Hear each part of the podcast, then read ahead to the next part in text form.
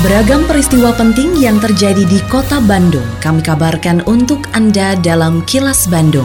Diproduksi oleh LPS PRSSNI Bandung bekerja sama dengan Humas Pemkot Bandung yang disiarkan serentak oleh 40 radio anggota PRSSNI Bandung. Sejumlah informasi aktual kami hadirkan untuk Anda dan inilah informasi utamanya. Gubernur tegaskan sektor pendidikan di Jawa Barat belum dibuka. Kasus COVID-19 Kota Bandung dari klaster Pasar dan Nakes sudah diisolasi mandiri. Penyaluran JPS bagi masyarakat terdampak COVID-19 harus tepat dan adil. Saya, Santika Sari Sumantri, inilah Kilas Bandung selengkapnya.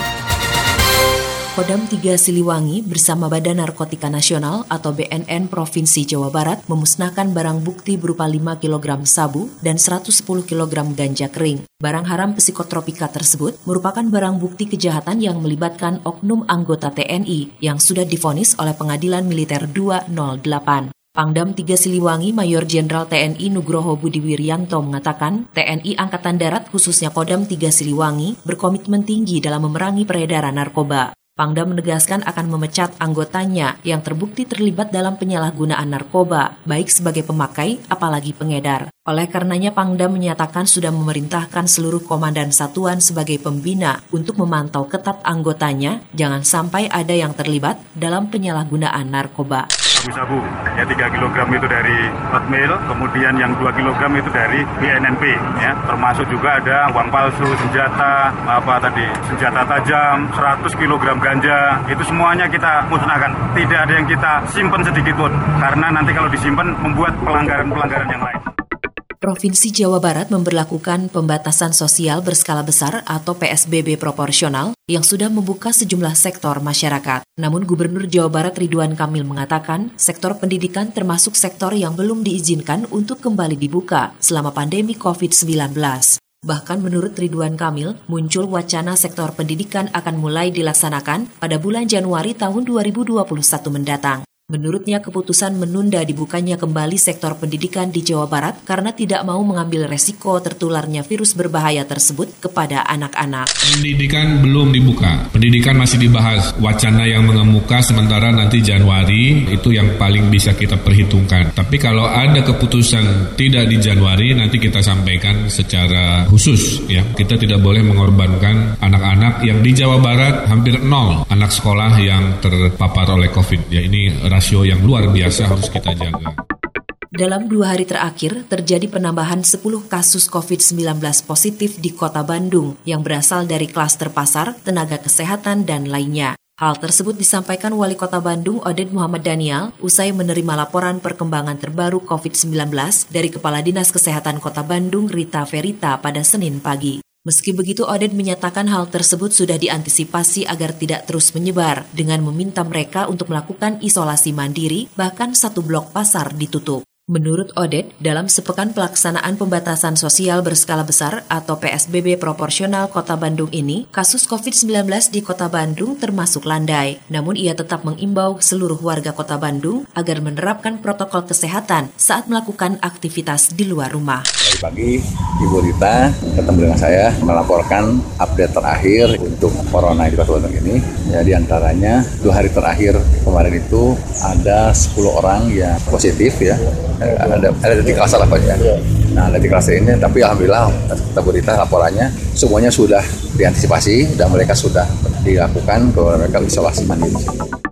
PT PLN mengeluarkan skema pembayaran rekening listrik bagi pelanggan yang mengalami kenaikan tagihan menyusul pandemi COVID-19.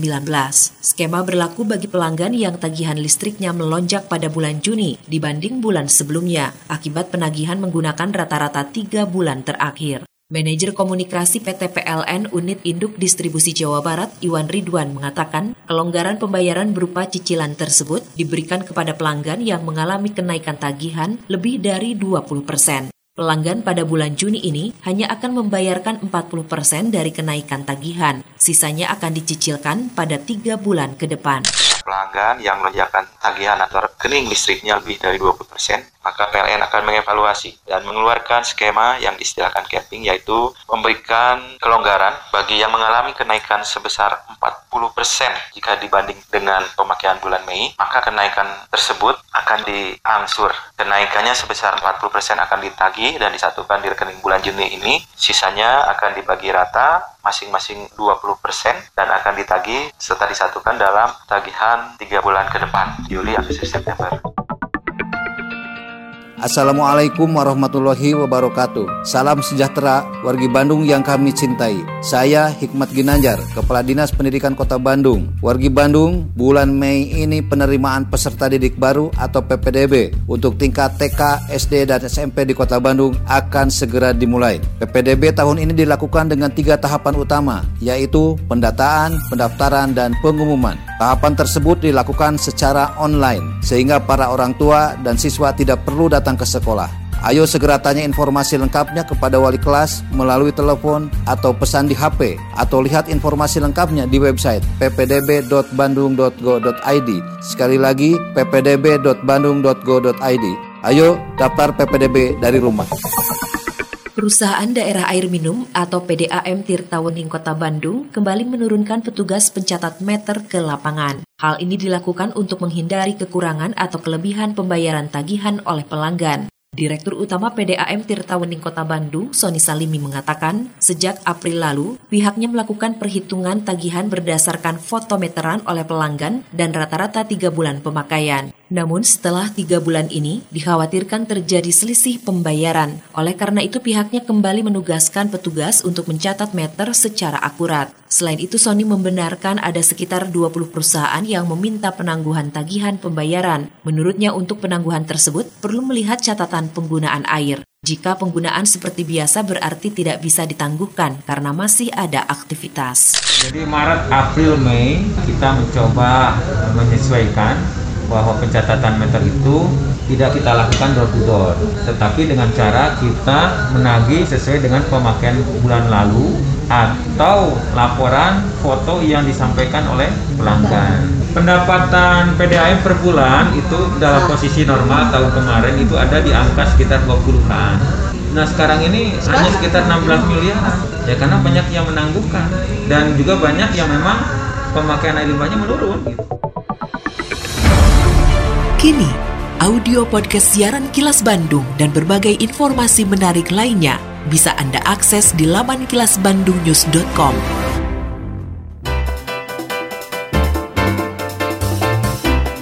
Berikut sejumlah agenda kerja para pejabat Pemkot Bandung Senin 8 Juni 2020. Wali Kota Oded M. Daniel menerima silaturahmi Ketua Pengadilan Negeri Bandung. Sedangkan Wakil Wali Kota Yana Mulyana mengikuti webinar pelatihan wasit PSSI Kota Bandung. Agenda lainnya, Wali Kota bersama Wakil Wali Kota dan Sekretaris Daerah memimpin rapat terbatas mengenai laporan hasil pemantauan pusat perbelanjaan di Kota Bandung terkait pelaksanaan pembatasan sosial berskala besar atau PSBB proporsional di Kota Bandung. Selain agenda kerja para pejabat Pemkot Bandung, informasi dari Humas Kota Bandung, yaitu Wakil Wali Kota Bandung Yana Mulyana menegaskan penyaluran jaring pengaman sosial atau JPS kepada masyarakat yang terdampak COVID-19 harus tepat dan adil. Hal itu dilakukan agar masyarakat bisa terbantu di tengah pandemi. Ia menegaskan dalam pemberian bantuan menurutnya harus dengan asas keadilan dan tepat sasaran. Sementara itu, Kepala Dinas Sosial dan Penanggulangan Kemiskinan Kota Bandung, Tono Rusdiantono, menyebutkan terdapat 7 jenis bantuan sosial di Kota Bandung bagi masyarakat terdampak COVID-19. Di antaranya program Keluarga Harapan (PKH), bantuan sembako nasional BSN dan perluasan BSN, bantuan kemasyarakatan dari Presiden. Selain itu, ada juga bantuan kepada masyarakat terdampak COVID-19, bantuan gubernur, top-up bantuan sosial nasional, dan bantuan sosial tunai atau BST kota. Demikian agenda kerja para pejabat Pemkot Bandung dan info aktual yang diterima redaksi LPS PRSSNI Bandung dari Humas Pemkot Bandung.